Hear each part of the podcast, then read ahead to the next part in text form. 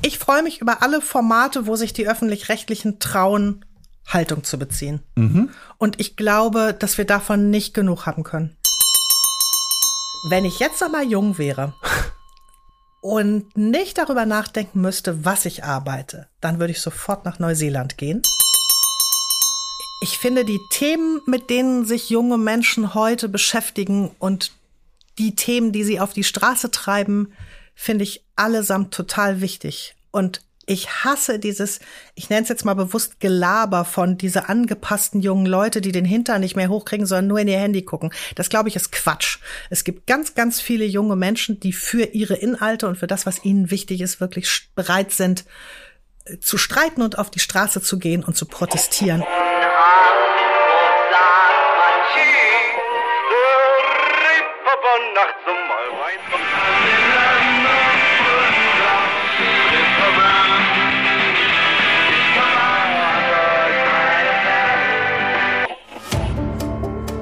Gute Leute. Das Hamburg-Gespräch mit Lars Meier. Jetzt. Heute ist bei mir zu Gast Sandra Mahn. Moin, moin. Moin, moin. Du bist 1968 in München geboren. Dem Hamburger Fernsehpublikum wurdest du als Nachrichtensprecherin von Hamburg 1 bekannt, dem gesamten Norden anschließend als fester Bestandteil des Moderationsteams von Das im NDR. Stationen wie bei Sportclub Live, diversen Pferdesportformaten und als Ringsprecherin beim Boxen unterstreichen deine Sportbegeisterung, der du weiterhin als Sportredakteurin und Moderatorin beim NDR nachgehst. Du bist verheiratet, hast zwei Kinder aus erster Ehe mit Frank Otto und lebst in Hamburg-Winterhude. Hamburg gilt als Medienstadt. Ist es auch eine Sportstadt oder kann man beides in Frage stellen oder ist es beides tatsächlich? Also erstmal, ich bin nicht verheiratet, das muss ich einmal vorwegnehmen. Okay, dann habe ich dich jetzt quasi verheiratet, dann bin ich jetzt das quasi jetzt auch wie nicht so ein, schlimm, aber wie so ich bin es nicht. Standesbeamter gerade. Okay. Äh, warte mal, ist Hamburg eine Medienstadt und oder eine Sportstadt? Also Hamburg war ganz sicher eine Medienstadt. Ich habe das Gefühl, dass es das immer weniger irgendwie ist leider. Und ich glaube, ja, Hamburg ist eine Sportstadt. Woran macht man das fest, wenn du, äh, wenn du jetzt sagst, Hamburg ist eine Sportstadt? Ähm, na, zum einen haben wir eine ganze Reihe von sportlichen Großevents, die, glaube ich, diese Stadt mit prägen. Also von den Cyclassics, die gerade stattgefunden haben, über den Hamburg-Marathon, über Beachvolleyball, über die großen Reitsportveranstaltungen wie das Hamburger Derby, wie auch das Trabrennen und so weiter und so fort. Also ich glaube, es gibt einfach viele Veranstaltungen mit ja auch einem guten Publikumszuspruch. Und ich finde, dass die Hamburger genau bei diesen Ereignissen auch immer ganz toll zeigen, was Sport für sie bedeutet. Also sie werden, die Veranstaltungen werden extrem gut angenommen. Es sind viele Leute unterwegs. Es gibt ganz viel sportliche Initiativen. Wir haben viele traditionelle Sportvereine. Wir haben eine Reihe von Olympioniken. Also was braucht man mehr, um eine Sportstadt zu sein? Äh, erfolgreiche Sportvereine in Spitzensportarten, die im breiten Publikum vielleicht auch sehr anerkannt sind? Ach nee, also zweite Bundesliga ist Fußball. jetzt ja nicht. Ja, ja, gut, das, das, das finde ich ehrlich gesagt gar nicht so schlimm. Also erstens ist das doch eine geile zweite Liga und man muss auch nicht immer in der ersten Liga spielen. Und wir spielen in so vielen anderen Das sagen wir aber schon ganz schön lange. Ja, aber warum gucken wir denn nur auf Fußball? Mhm. Wir sind in der ersten Liga im Handball. Wir sind in der ersten Liga mehrfach vertreten im Hockey. Wir haben extrem erfolgreiche Beachvolleyballer. Wir haben äh, einige Basketball in der Bundesliga. Wir haben Basketball in der mhm. Bundesliga. Die Towers habe ich übrigens eine Dauerkarte. Gehe dort sehr gerne hin. Oh ja. Und auch das finde ich toll, wie sich eine Sportart so auch in Anführungsstrichen am Rande der Stadt in Wilhelmsburg zu so einem Publikumsmagnet entwickeln kann. Insofern klar ist das eine Sportstadt, auch wenn wir nur zwei Zweitligavereine haben. Okay, diese Zuschauerbegeisterung äh, machen ja viele immer am an den Cyclassics fest, vielleicht auch am Triathlon äh, und ähm, auch am Marathon. Äh, ich gebe ja zu, äh, noch lieber als am Straßenrand bleibe ich ja auf dem Sofa liegen und gucke mir die wunderbaren Hubschrauberbilder beim NDR an von der Stadt. Und ehrlich gesagt geht es mir in den meisten Fällen gar nicht um die sportlichen Höchstleistungen, sondern diese super Bilder. Also ich finde, alleine dafür sollte es diese sportlichen Ereignisse geben. Äh, wenn du nicht arbeiten musst, bist du dann, stehst du am Straßenrand irgendwo in Winterhude oder bleibst du auch lieber auf dem Sofa und guckst dir die Kolleginnen und Kollegen im NDR an? Ähm meistens ganz ehrlich, wenn ich nicht selber arbeite, wie beim Hamburg Marathon, wo ich eigentlich mhm. immer entweder redaktionell oder irgendwo als Reporterin mit dabei bin, bei so Ereignissen wie Triathlon gucke ich gerne das dann auch mal einfach auf dem Sofa, weil ich es auch total toll finde, mal ein Wochenende auf dem Sofa zu liegen. Ich arbeite so oft am Wochenende, dass ich das sehr genießen kann. Gehst du denn noch zu anderen Sportarten hin, ohne dass du ein Mikrofon und eine Kamera dabei hast? Ja, also zum Beispiel zum Basketball. Bei den Towers mhm. bin ich sehr regelmäßig, habe gerade den Super Cup auch genossen da in der Halle. Ähm, doch, das mache ich gerne. Okay, Basketball und was noch? Zum Tennis, da gibt's ja, glaube ich, ein bisschen Zuschauermangel immer wieder. Also wenn es nicht gerade das Finalwochenende ist. Ja, leider. Das hat das Turnier ehrlich gesagt überhaupt nicht verdient. Das ist total traurig, dass äh, das Tennisturnier nicht den, nicht den Zuspruch bekommt, den es verdient hat. Äh, aber doch, das habe ich in den letzten Jahren auch immer wieder gemacht. Zum Beachvolleyball bin ich auch immer mal gerne gegangen. Mhm. Bist du ähm, auch zu Sportarten gegangen mit deinen Kindern und bist du dann so eine Sportmutti gewesen? Ich meine, du hast dich ja, du beschäftigst dich ja beruflich damit. Wie ist man denn dann so als Sportmutti an der Linie oder am Rand? Ich war so nie, ehrlich gesagt. Also ich weiß gar nicht, ob man das sagen kann, aber ich war total froh, dass meine Kinder zwar keinen immer, Sport gemacht haben. nee, so nicht. Also die haben schon Sport gemacht und die haben das auch mit Leidenschaft gemacht, aber nicht mit so irre viel Ehrgeiz. Also mhm. meine Tochter, wenn es darum ging, ob sie auf irgendeinem Turnier rund um Hamburg mit ihrem Pony startet, hat das persönlich abgelehnt, wenn es hieß, dafür müssen wir aber um halb sechs im Stall sein, damit wir rechtzeitig fertig sind mit Einflechten und Verladen. Dann hat sie gesagt, nee, Mama, das ist mir zu früh, das muss dann auch nicht sein. Mhm. Und mit Marlon bin ich halt relativ häufig dann mal irgendwie am Sonntagmorgen zu irgendwelchen Fußballspielen gefahren und ich war aber doch ganz froh, wenn mich das nicht getroffen hat und andere Eltern das gemacht haben. Ich äh, finde dann so. Also du hast auch keine Waffel gebacken oder Kaffee gekocht und die dann in so einer Pumpkanne angeboten. Nee, ehrlich gesagt, ehrlich gesagt, echt ganz selten. Da war ich nicht gut. Na gut. Dann hoffe, kommen wir mal Kinder zu etwas, wo du mir. gut bist. Und das sind deine Hamburg-Lieblinge, denn das sind deine Favoriten, die wir jetzt in einer Schnellfragerunde abfragen. Na gut. Welcher ist dein Lieblingspark? Der Stadtpark. Ganz klar der Stadtpark. Welches ist deine, dein Lieblingsmuseum? Ich glaube, das Zollmuseum, weil da Dinge ausgestellt werden, ähm, die ich extrem spannend finde, aus aller Herren Länder. Ganz viele auch verboten eingeführte Dinge. Mhm. Finde ich total spannend. Welches ist dein Lieblingsrestaurant?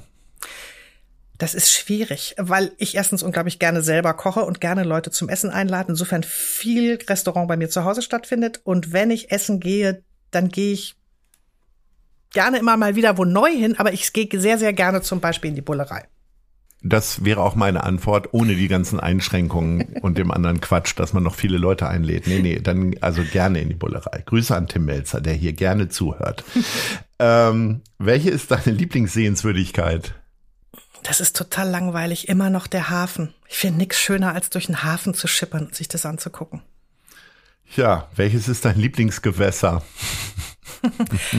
ist dann wohl die Elbe, wa? Nee. Nee? Nee. Okay. Ich glaube, das ist der Stadtparksee. Was hast du denn da mit dem Stadtpark? Da müssen wir jetzt nochmal tiefenpsychologisch nochmal einsteigen. Wieso? Was hast du gegen den Stadtpark? Ich gehe nur in den Stadtpark, wenn da Musik gespielt wird und äh, also im äh, an der Freilichtbühne. Ich gehe gerne in den Stadtpark. ist es für mich natürlich ein bisschen zu weit weg als Eimsbüttler. Ne? Man bleibt ja, ja so in seinem in so seinem weit. Quadratkilometer. Ja. ja, siehst du, und deswegen gehe ich gerne in den Stadtpark. Ja. Also für mich ist das erstens vor der Tür. Das ist die Strecke, wo meine Hunde äh, regelmäßig laufen. Ähm, da gibt's Musik. Ähm, da gibt's endlich wieder ein ganz, äh, ganz nette Gastronomie. Und es ist, es ist einfach ein, ein toller Park. Und ich finde, es gibt wenig, wofür dieser Begriff grüne Lunge so gut passt wie für einen Stadtpark. Ich finde ihn total schön. Und da kann man so viel entdecken, in so vielen kleinen Ecken. Dann steht hier eine Skulptur und da steht was rum und da wird gegrillt und da wird irgendwie was gespielt und da wird Sport gemacht und da kommt Musik her. Ich finde es unglaublich vielfältig. Also du bist jetzt keine Sportmutti, haben wir ja schon rausgefunden, die Waffeln backt, aber bist du denn so eine Picknickfrau? Also äh, hat man dich da schon mal sitzen sehen auf einer auf einer Decke mit äh, Stullen und äh, Gurkenstäbchen und so? Ja, und zwar direkt vorm Eingang zur Freilichtbühne auf der Wiese. Ja. Weil wenn ich keine Konzertkarten bekommen habe für ein mhm. Konzert, das ich sehr, sehr gerne hören würde, dann mache ich davor Picknick. Ich finde das super. Das ist total toll. Ja. Ich überlege gerade, wann ich das das letzte Mal gemacht habe. Ich glaube, als T.S. Ullmann mit zwei anderen Sängern noch da war. Ich glaube, mit Aki Bosse und der dritte, da komme ich jetzt nicht drauf. Das ist ein bisschen peinlich, weil es ist noch gar nicht so lange her. Ich weiß nicht mehr, wann ich das letzte Mal war. Es nicht so lange her, letzten Sommer. Ja. Aber ich weiß nicht mehr, wer da gespielt hat. Naja, so, kommen wir mal zum Biografischen. Wir haben ja gehört, du bist in München geboren. Ja. Und äh, in Lüneburg und Hamburg bist du aufgewachsen. Wann hast du das letzte Mal ein Dirndl getragen? Ähm, das ist gar nicht so lange her. Es war im letzten Jahr. Echt jetzt? Ja. Ich hatte eher erwartet, dass ich eine gescheuert kriege. Überhaupt nicht. Überhaupt nicht. Ich liebe Dirndl und ich stehe dazu. Weißt du, was das Tolle am Dirndl ist? Das Und muss dein äh, Nichtmann, aber Lebensgefährte Christoph dann Lederhosen dazu tragen? Ähm, der hat die da dazu getragen, weil das eine Hochzeit war, eine bayerische Hochzeit, und da waren wir natürlich in Tracht. Ähm, der findet es auch nicht schlimm. Der war ja bei den Gebirgsjägern und hat insofern das mit der Krachledernen auch dort schon inhaliert. Und ich finde Dirndl deshalb toll, weil man ganz wenig ändern muss und den ganzen Tag damit super angezogen ist. Also es gibt eigentlich keine Klamotte, die man von der Trauung über die Beerdigung, beim Erdbeerenpflücken und beim Stadtbummel und im Restaurant immer tragen kann und immer gut angezogen ist. Was für eine bayerische Mentalität ähm, spürst du denn noch in dir? Kriegst du Herzrasen vor Glück, wenn du Söder im Fernseher siehst? Oder ähm, läuft dir das Wasser im Mund zusammen, wenn du Leberkassemmeln siehst? Oder bist du ein großer Fan von den O- Eberhofer-Krimis? Oder Also, ich schaue die Eberhofer-Krimis wirklich gern. Und äh, beim Leberkäse hast du natürlich echt einen wunden Punkt getroffen. Ich kann eigentlich die bayerische Grenze zur Öffnungszeiten einer Metzgerei nicht übertreten, ohne meinen Lebensgefährten anzuweisen, bei der nächsten Autobahnausfahrt rauszufahren, um in einer anständigen Metzgerei die erste Leberkässemmel zu essen. Und dann brauche ich so alle 150 Kilometer die nächste. herrlich. Ich Und, liebe Leberkässemmeln. und dann mit süßen Senf. Ja.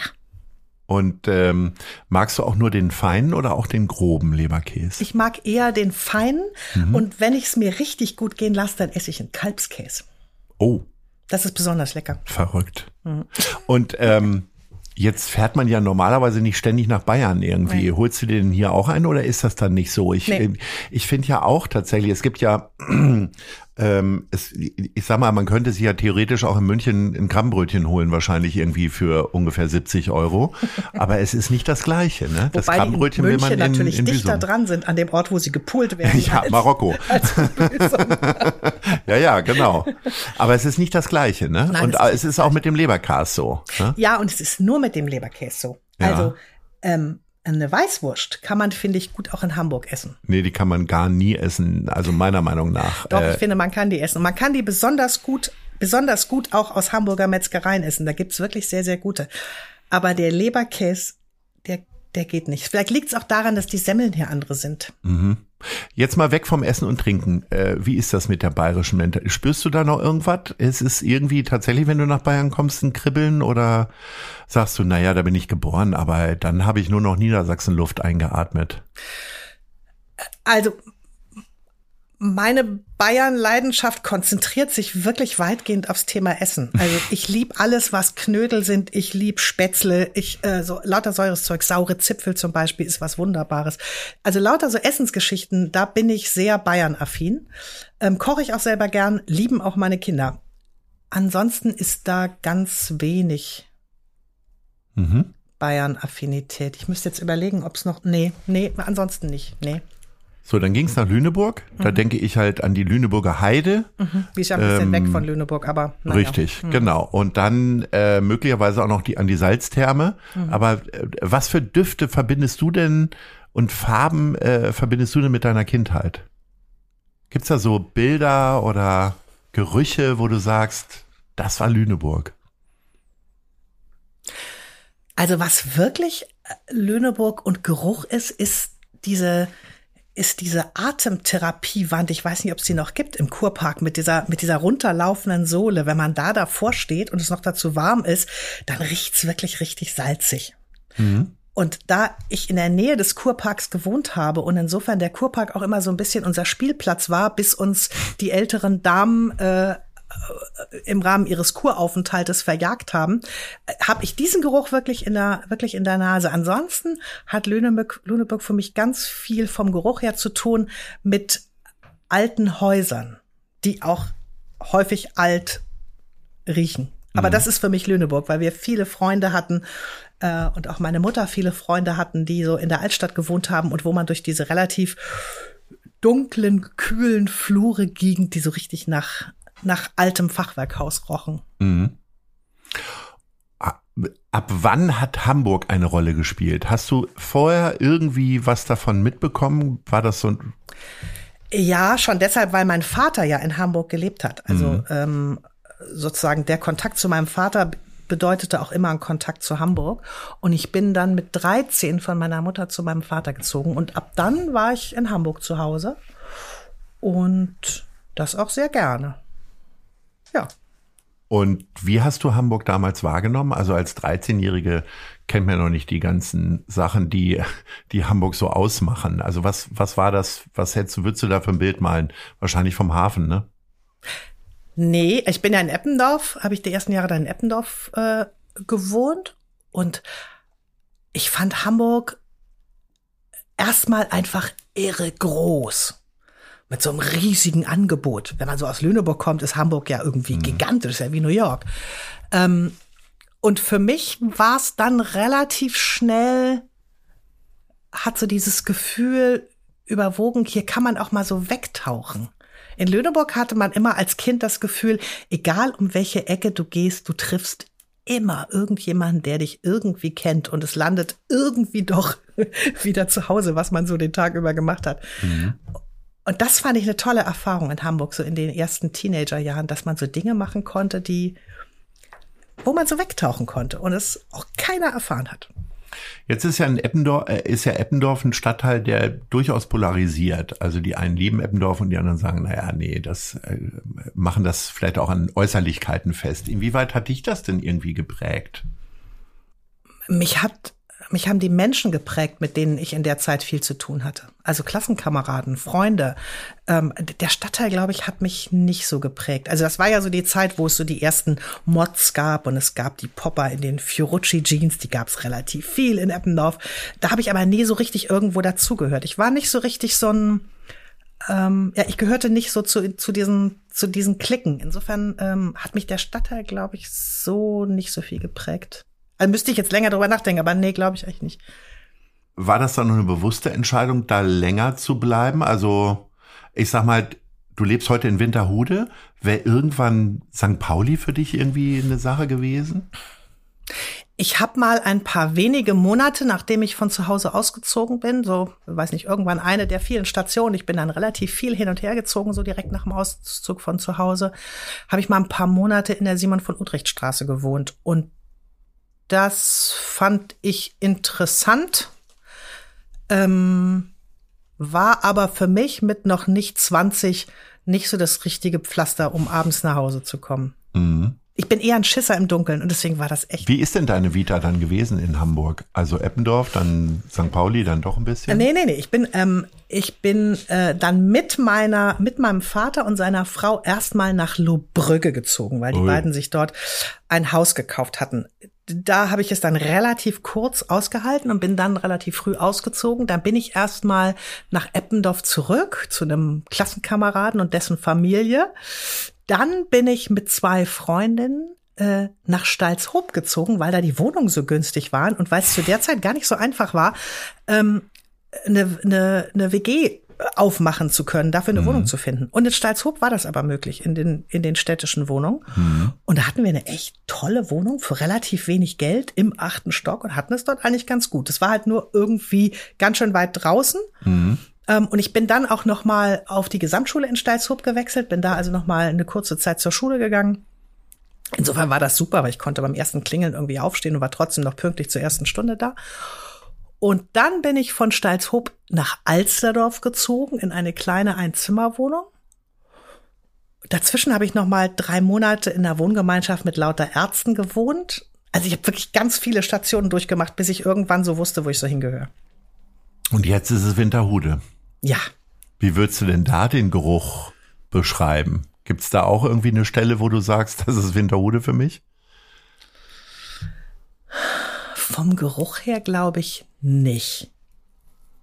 Also außer, da bin ich wieder beim Stadtpark, außer ich gehe durch den Stadtpark und da ist frisch gemäht. Ja. Dann riecht's nach Gras, das finde ich schön. Jetzt sagst du ja selber, du bist ziemlich viel, also hast es ja auch erzählt, Mhm. ziemlich viel umgezogen. Gibt's denn so Stadtteile, die dir gar nichts sagen, so, also, äh, weil du sagst, war ich, habe ich nie gewohnt, habe ich keine Freunde, weiß ich gar nicht genau, wo das ist. Also das wahrscheinlich nicht, wenn man lange genug in Hamburg ist. Da habe selbst ich den, die Speckgürtelorte kennengelernt. Ja, also ich glaube, ich war inzwischen fast überall mal irgendwie. Könnte Bergedorf eine Relevanz haben für dich? Nee, also wenn man in Lobrügge gewohnt hat, dann ist man immer froh, wenn man mal nach Bergedorf kommt, äh, weil es da dann doch irgendwie, finde ich, schöner und auch irgendwie lebendiger ist. Aber Bergedorf war jetzt auch nie so ein Pflaster, was ich so toll fand. Ich habe Freunde, die, die da in den Vier- und Marschlanden wohnen. Das ist schön, wäre auch nicht unbedingt ein Ort für mich, aber ist schön.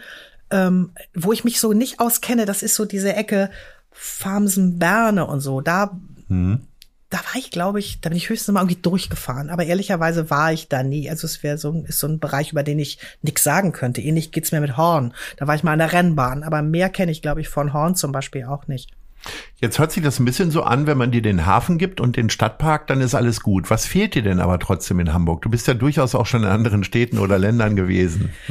Mir fehlt die Nähe zu Italien. Ah, Also ich bin im Laufe meiner Jahre in Norddeutschland ein großer Fan von Skandinavien geworden. ja. Inzwischen. Das hat Das lange würde gedauert. ich auch so unterschreiben. Das hat lange gedauert.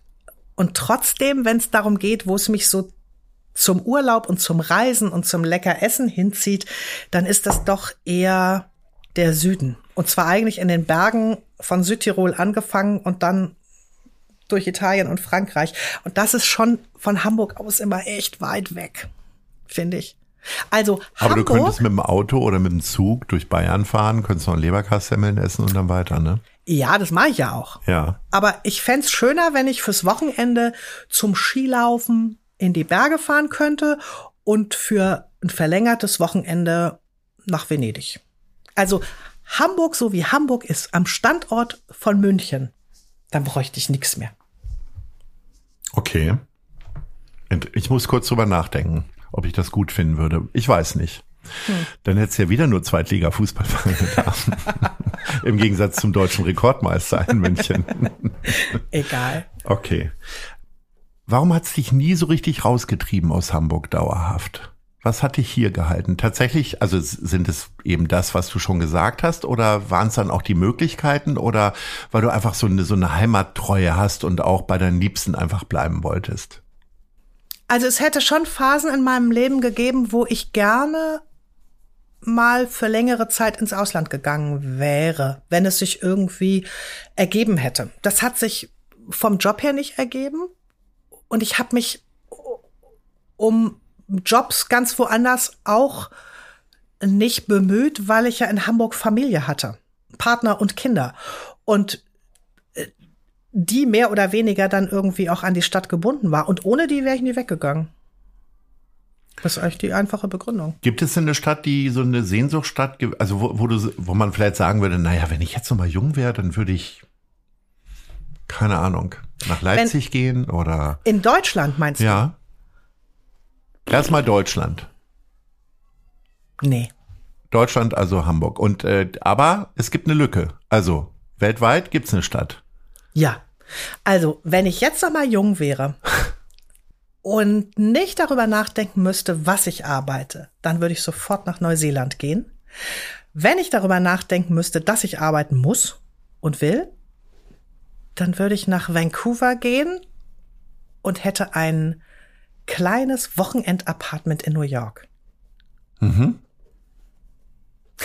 Okay.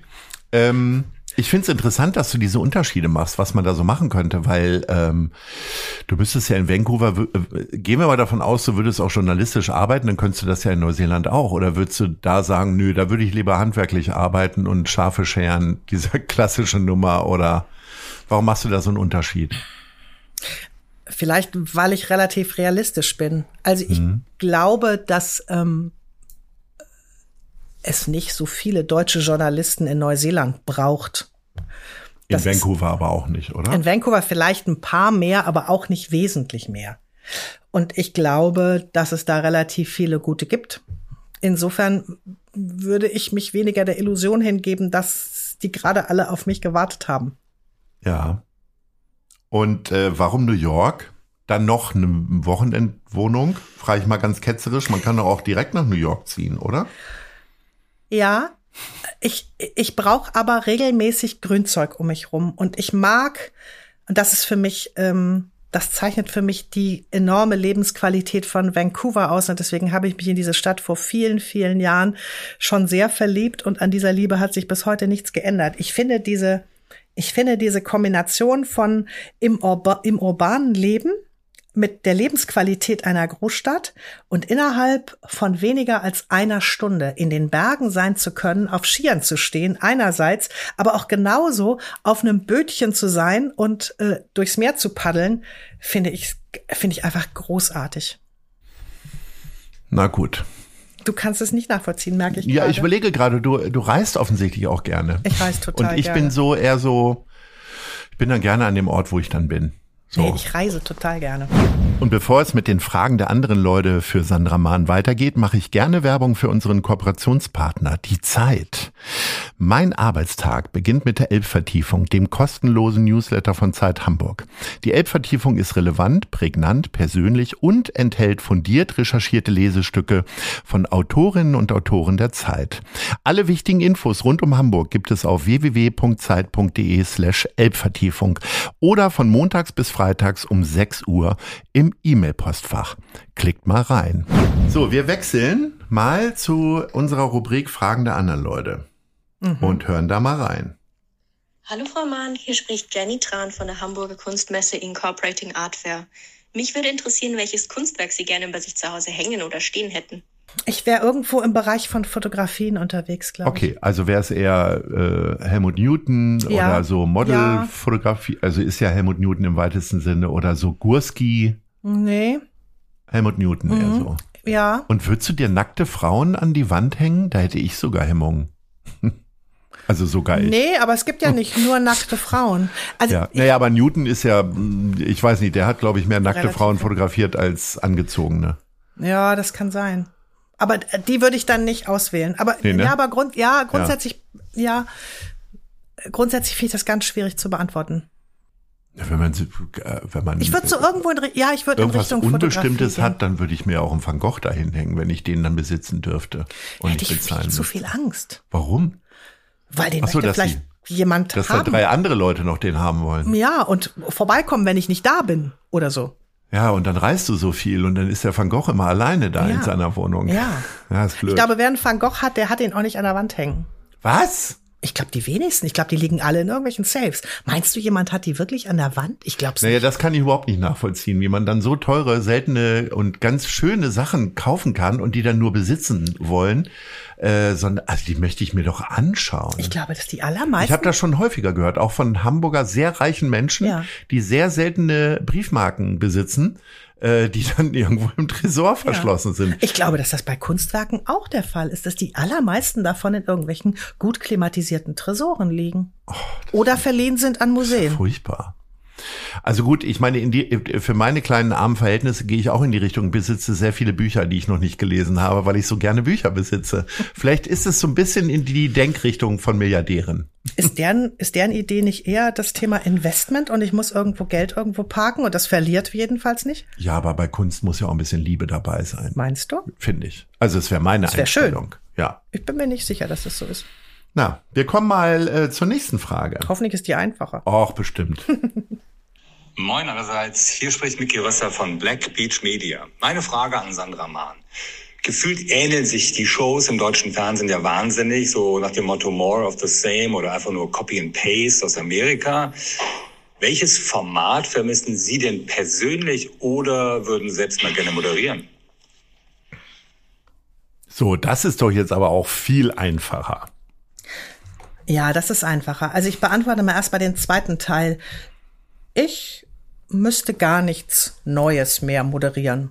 Ich moderiere immer weniger. Kriegt man das beim NDR eigentlich so eingeimpft, dass ich habe jetzt häufiger ja schon NDR-Moderatorin hier gehabt und die immer, die sagen alle immer, ach nö, ich bin ganz zufrieden, ist alles schön. Ja, also, kriegt man da äh, freitags abends nochmal vom Intendanten eine Mail und der schreibt, Leute, denkt da dran, ihr seid total glücklich, was ihr habt. Nee, überhaupt nicht. Ähm, ich kann nur für mich sprechen, nicht für mhm. die anderen Kolleginnen mhm. und Kollegen. Ähm, ich habe über viele Jahre viel moderiert und ich habe das unglaublich gerne gemacht. Und ich habe aber mit zunehmendem Alter oder andersrum, ich habe mir immer eins geschworen, ich möchte nie in die Situation kommen, dass mir irgendwann andere Leute sagen, es ist jetzt mal Zeit, es zu lassen. Das mhm. hat bisher noch keiner mhm. gesagt. Aber naja, das wäre ja auch vermessen. Doch kann ich nicht beurteilen. Aber, aber dieses Gefühl, dass ich sozusagen selber nur noch ein paar Sachen moderiere, an denen ich viel Spaß habe und darüber hinaus ganz viele andere Sachen machen kann, die mir inzwischen mindestens genauso viel Spaß machen, wie zum Beispiel in meinem Alter nochmal einen Instagram-Kanal zu betreuen.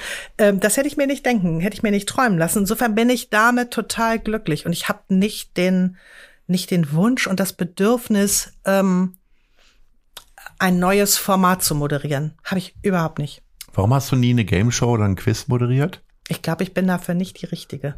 Also du hast selber schon eine Aversion dagegen und strahlst das dann aus und dann kommt äh, der Unterhaltungschef gar nicht auf die Idee, dir das anzubieten. Nee, ich glaube, ich glaube, ich bin grundsätzlich nicht die, an die man als erstes denkt, wenn es um Unterhaltung geht. Also nicht, weil ich so fürchterlich unlustig bin. So, ich bin ja eigentlich ein fröhlicher Mensch. Unbedingt. Aber ich bin nicht diejenige, wo man so sagt, so, boah, die muss Unterhaltung machen. Das weiß ich nicht. Ist bisher keiner drauf gekommen und ich irgendwie ja auch mhm. nicht. So, was willst du denn noch im Fernsehen sehen? fragt der Herr Rösser von Black Beach Media noch. Ähm, ich freue mich über alle Formate, wo sich die öffentlich-rechtlichen trauen, Haltung zu beziehen. Mhm. Und ich glaube, dass wir davon nicht genug haben können. Ich habe mir überlegt, dass vielleicht deine Antwort auch sein könnte, live aus dem Schlachthof. Es ist ja, wir sind ja eine ähnliche Generation. War ein tolles Und ich kenne Format. sehr, sehr viele Leute, die in den Medien sind und sich immer wieder dieses Format zurückwünschen, aber offensichtlich nie die entscheidenden Leute, die beim Fernsehen arbeiten. Und ich glaube, das lag nicht nur an den Machern, also Giovanni Di Lorenzo war da ja mit bei, äh, Sandra, Sandra Maischberger war da mit bei, äh, Amelie Fried war da mit mhm. bei, äh, ich glaube, die Leute hätten wir dafür. Aber den Mut irgendwie auch Diskurs zu wagen. Also ich, ich sag mal so, äh, in sehr vielen öffentlich-rechtlichen Talkshows ist die Gästeliste sehr erwartbar und auch die Aussagen dieser Gäste. Und äh, dieses ganze Sicherheitsdenken macht doch echt eine Menge kaputt, oder? Du könntest jetzt einfach nur stumm nicken, weil du willst ja nicht Freitag wieder eine E-Mail vom Intendanten bekommen. Ich habe noch nie eine E-Mail vom Intendanten bekommen, fällt mir dabei auf. Ich frage mich jetzt, ob das ein Problem ist. ähm, also auch ich habe live aus dem Schlachthof gelebt. Ich weiß nicht, ob das Format, so wie es damals war, heute noch genauso gut funktionieren würde. Ähm, aber ich finde grundsätzlich die Überlegung, etwas zu machen, was Haltung bezieht und was vor allen Dingen Jüngere anspricht, finde ich gut. Ich weiß nur nicht, ob das wirklich im öffentlich-rechtlichen Fernsehen richtig aufgehoben ist, weil ich glaube, dass wir die jungen Menschen an vielen Stellen woanders erreichen, auch mit anderen Ausspielwegen, die wir heute bedienen. Und ähm, ich habe das Gefühl, dass da ganz viel passiert auf ganz vielen Ebenen. Also wenn ich mir angucken, angucke, was unsere Kollegen von Funk zum Beispiel inzwischen alles so machen, da ist ganz viel Spannendes dabei und da ist auch viel mit Haltung dabei. Ich bin grundsätzlich kein Talkshow-Gucker. Mhm. Weder politische Warum Talkshows. Vielleicht, weil ich so lange das gemacht habe. Mhm. Ähm, ich habe das total gerne gemacht, aber ich weiß natürlich auch, dass ganz viele Gäste kommen, wenn sie was zu verkaufen haben gerade. Und bei das, finde ich, gelingt das auch heute noch total gut, sehr unterschiedliche Menschen auf dieses Sofa zu setzen. Insofern finde ich das immer noch ein gutes Format. Aber ich habe es irgendwie zu lange gemacht, als dass ich so solche G Gesprächsformate ähm, und insbesondere bei politischen Talkshows geht's mir noch mehr so äh, wirklich gerne selber sehe. Mhm. Und du hast natürlich recht, es gibt eine ganze Reihe von Menschen, die man immer wieder in Talkshows sieht und zu bestimmten Themen auch immer die gleichen. Das brauche ich auch nicht unbedingt. Dass es die politischen Talkshows an sich aber gibt und auch in der Güte und Qualität gibt, wie die öffentlich-rechtlichen das machen, finde ich grundsätzlich richtig. Und dass du dir Talkshows jetzt generell nicht mehr anguckst, liegt auch daran, dass dich dieser Diskurs gar nicht mehr so richtig interessiert?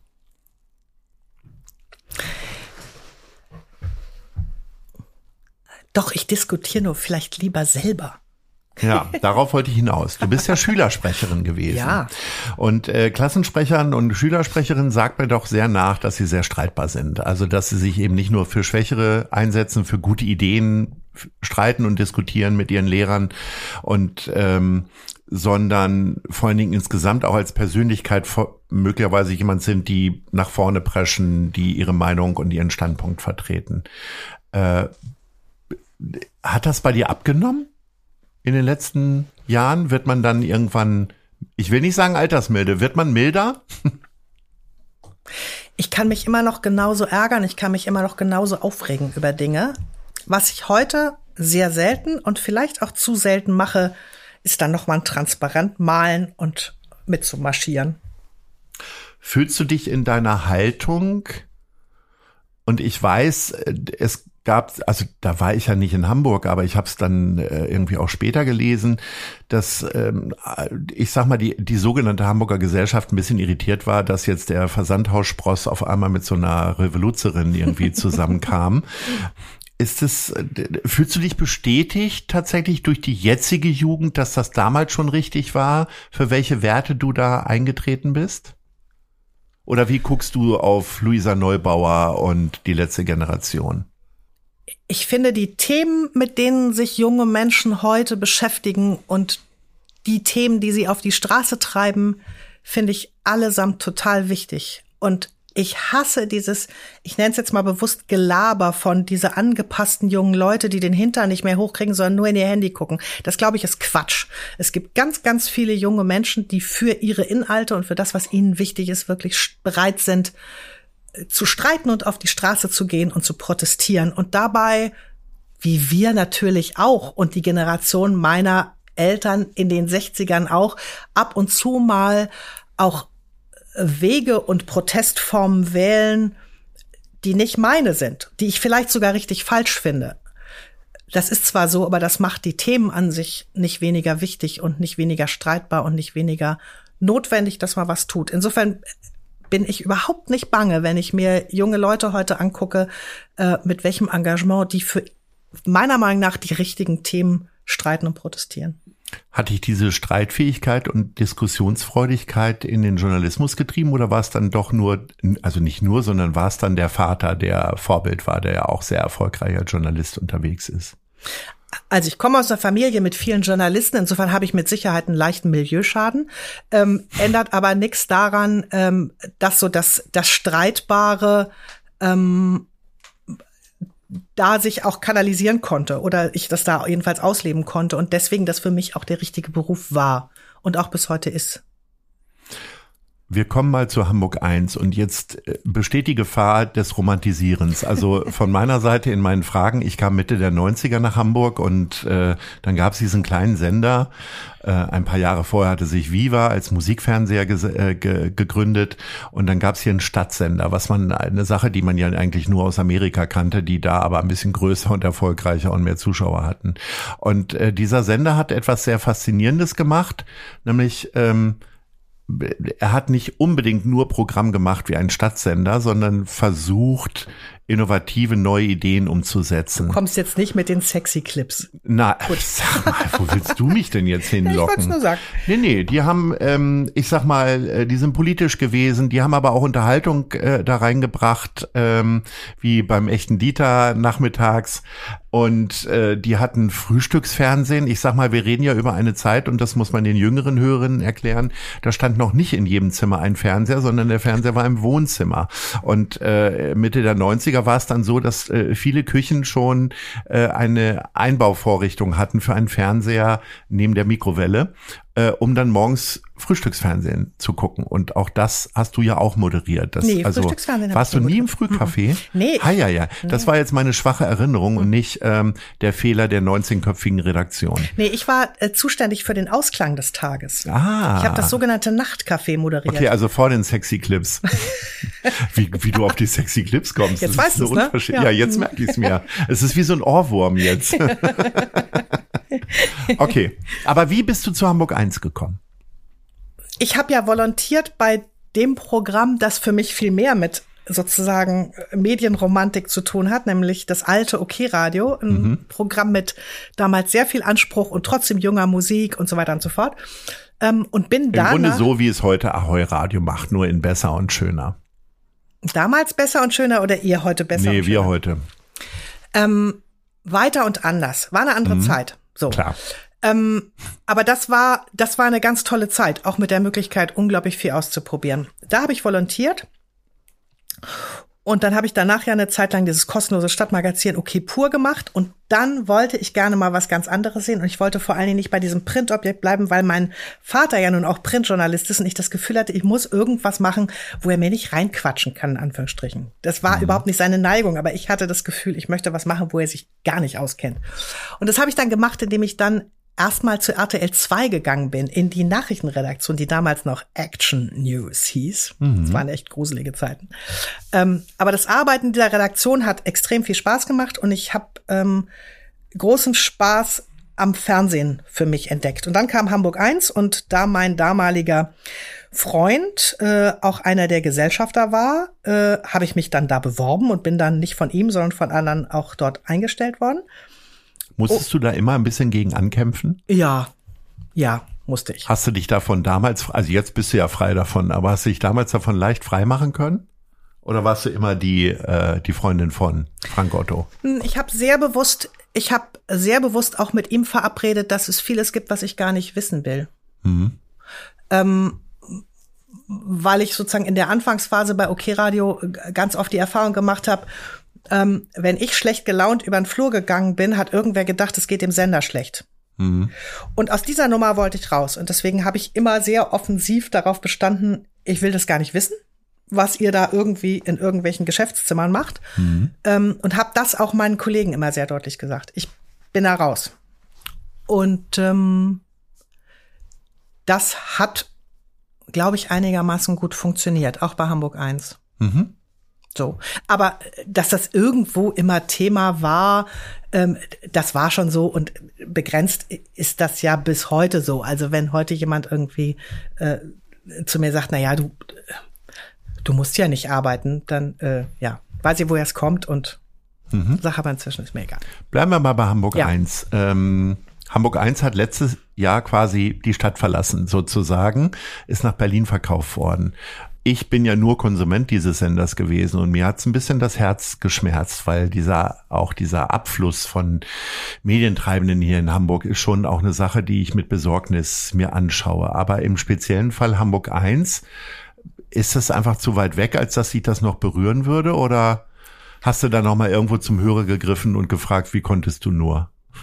Nee, es ist wirklich zu weit weg. Also, das Programm hatte schon in den letzten Jahren ja relativ wenig mit dem zu tun, was wir in der Anfangsphase probiert haben oder probieren wollten und auch gemacht haben, so dass ich mich äh, davon schon sehr weit sehr weit entfernt habe. Trotzdem tut's mir auch aus der Entfernung, also ich rufe da nicht an, ich sag nicht, wie konntet ihr, gar nicht, aber es tut mir, es tut mir leid und ich finde es traurig, ähm, dass das, was wir uns damals überlegt haben und was, glaube ich, für diese Stadt mit dem unglaublich vielen, was diese Stadt zu bieten hat, auch hätte funktionieren können, wenn man einfach mit mehr Geld unterwegs gewesen wäre, einerseits, und andersrum es bei uns normaler gewesen wäre, ähm, dass eben auch der Einzelhändler von nebenan Fernsehwerbung macht, weil deswegen funktioniert es in Amerika. Dass halt auch kleine dort Werbung schalten. Das hat in Hamburg nie funktioniert. Deswegen hat das Projekt, glaube ich, am Ende nicht funktioniert. Aber dass es nicht funktioniert hat, ist irgendwie traurig und ist schade, weil da viele gute Ideen drin steckten. Ja. Viele gute Ideen stecken auch im Wissenswerten in unserer Rubrik Wissenswertes über Hamburg und jetzt kommst du. Oh Gott. Das Panoptikum auf St. Pauli wurde 1879 gegründet und ist damit Deutschlands ältestes Wachsfigurenkabinett. Welche bekannte Persönlichkeit würdest du gerne einmal treffen? Also nicht zwingend in einem Wachsfigurenkabinett, sondern vielleicht im Stadtpark. Aus Hamburg oder? Nö, kannst jetzt, also wir sehen uns ja gerade. Also Michelle Obama. Michelle Obama. Mhm. Und warum? Ich würde sie gerne davon überzeugen, dass sie doch noch mal als Präsidentin kandidiert. Und ich würde gerne von ihr erfahren, wie das im Weißen Haus so war. Gab es die Idee, dass sie kandidiert? Also wahrscheinlich wollten das Leute von außen. Aber, genau, es gab aber relativ viele von. Nee, sie selber, selber hat, das, selber hat es immer abgelehnt. Ja, also besser als alles andere auf jeden Fall, denke ich. Wir kommen zum nächsten Punkt. Der Energiebunker in Wilhelmsburg versorgt 1700 Wohnungen mit Wärme aus erneuerbaren Energien. Was gibt dir Energie für den Tag?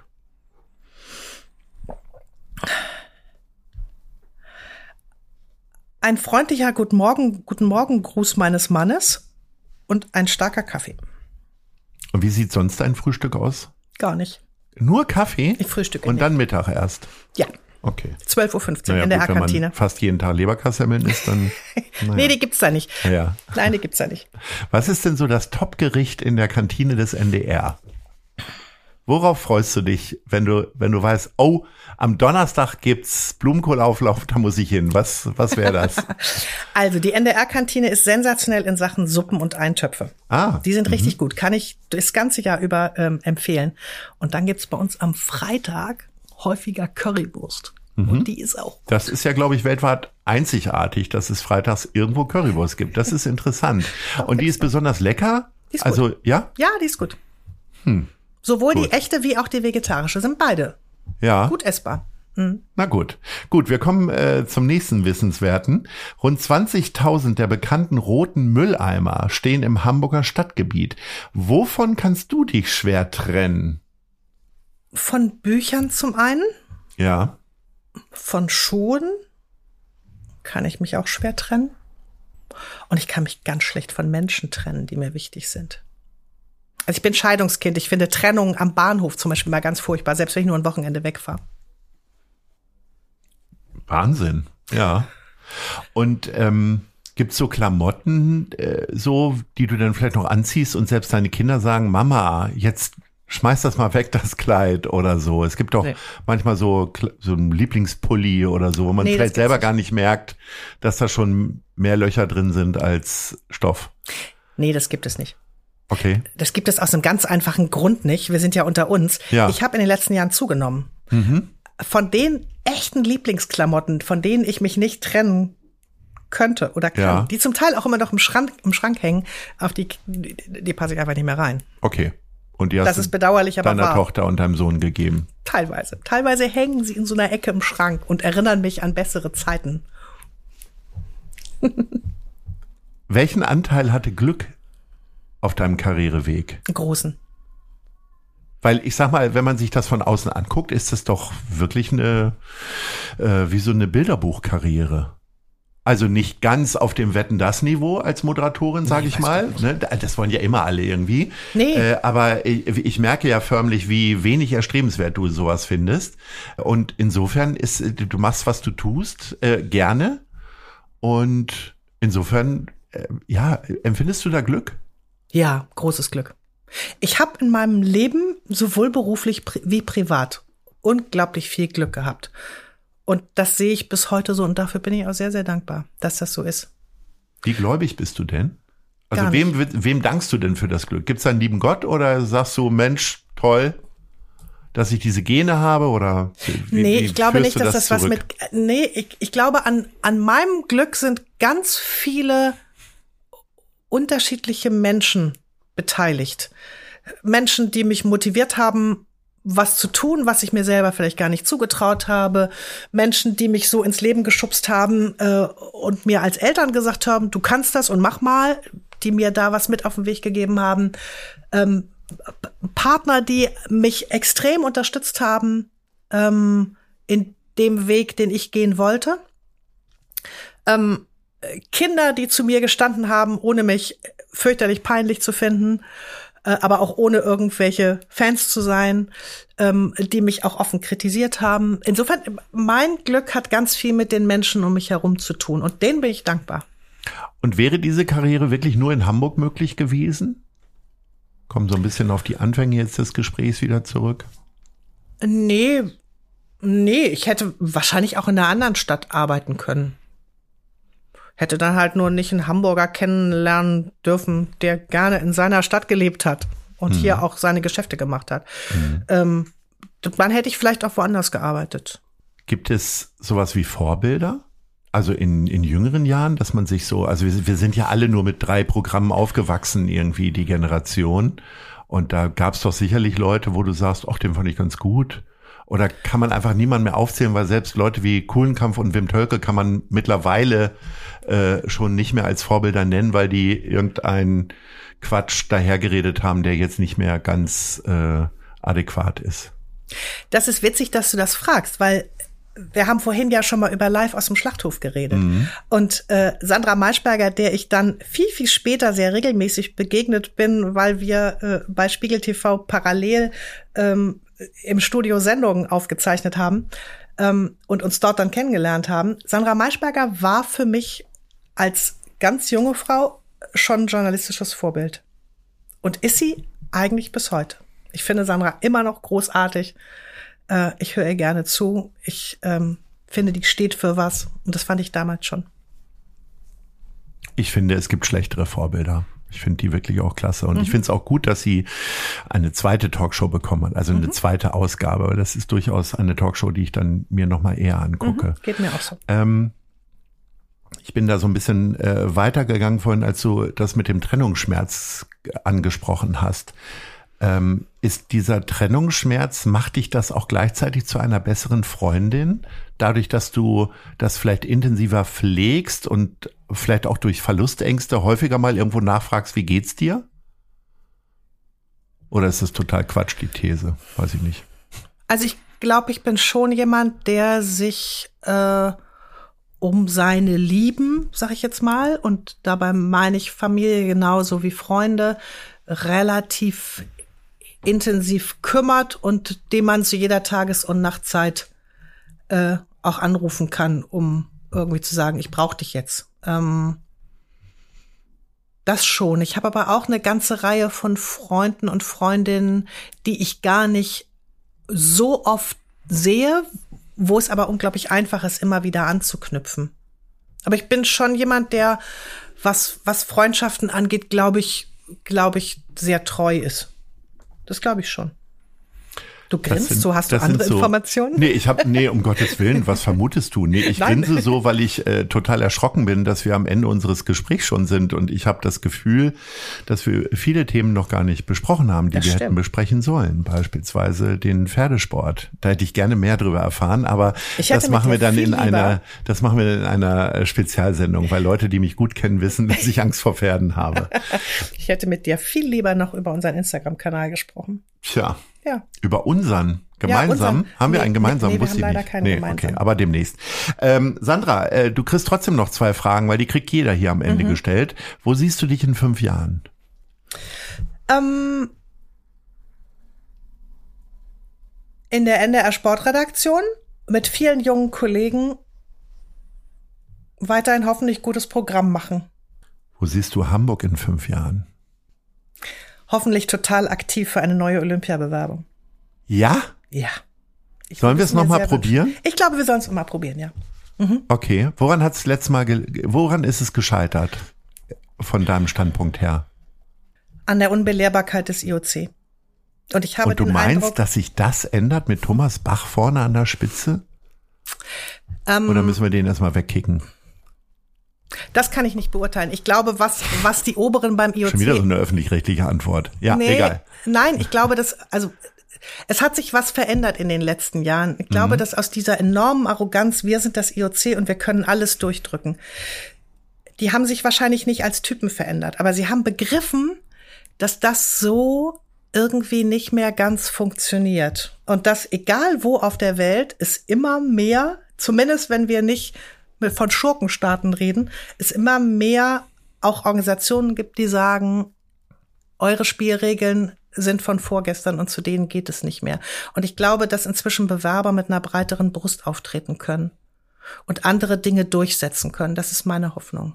Und dann, glaube ich, fände ich eine neue Bewerbung richtig und gut und würde mich unglaublich über Olympia in Hamburg freuen. Das ist das Letzte, was ich in meinem Job noch erleben möchte. Olympische Spiele in Hamburg. Da müssen wir uns jetzt aber ranhalten Ja, und ich äh, beenden das Gespräch, damit wir uns jetzt auf den Wahlkampf konzentrieren können für die Olympischen Spiele. Äh, liebe Sandra, das hat mir ganz viel Freude bereitet und ich möchte mich recht herzlich bedanken, dass du eine Stunde dir Zeit genommen hast für Ahoi da. Radio und die Hörerinnen und Hörer. Herzlichen Dank und Ahoi. Danke, ich war gerne da. Das war gute Leute. Das Hamburg-Gespräch mit Lars Meier. Von der Gute-Leute-Fabrik, der Szene Hamburg und dem Zeitverlag. Folgt dem Hamburg-Gespräch als Podcast auf allen bekannten Streaming-Plattformen. Jeden zweiten Montag neu.